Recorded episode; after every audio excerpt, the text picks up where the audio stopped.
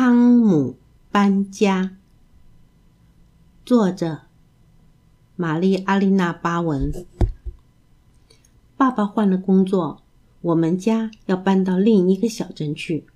我不愿意搬家，我在这里挺好的。再说，我也不愿意离开我的朋友们。爸爸对我说：“朋友到处都有，那边也有。可是我不认识那边的朋友呀。”他们一定没有我这里的朋友好。在幼儿园里，我把这个消息告诉了大家。鲁鲁，我们再也看不到你喽！不，你们可以到我的新家来看我。鲁鲁说：“我希望你的新家不要离这儿太远。”老师指着地图说：“这儿就是汤姆要搬去的地方。”我们都觉得太远了。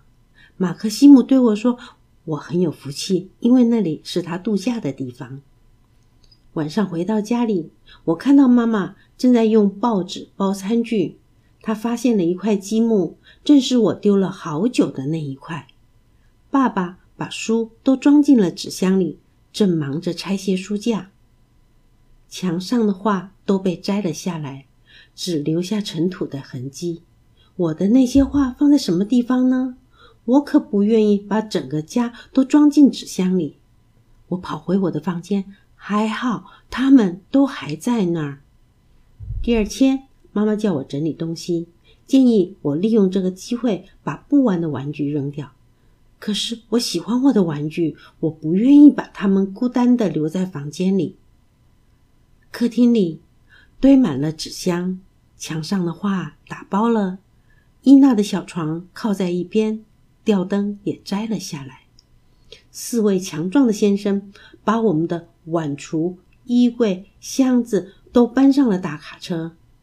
从楼上往下抬钢琴的时候，他们喘着粗气，流了好多的汗，脸憋得通红。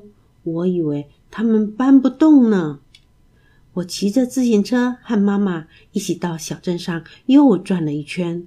我们去了广场、汽车站。幼儿园，我很伤心，我想哭了。最后，我来到的我的房间里，房间都空了。我拍手，响起了很大的回音。再见了，我的卧室。再见，菩提树。再见，叫我早起的喜鹊。站在卡车下边，我看见了长颈鹿苏菲的头从纸箱里露了出来。可怜的苏菲，她大概快要窒息了。我让爸爸把她抱下来。苏菲跟我在一起会好受点儿。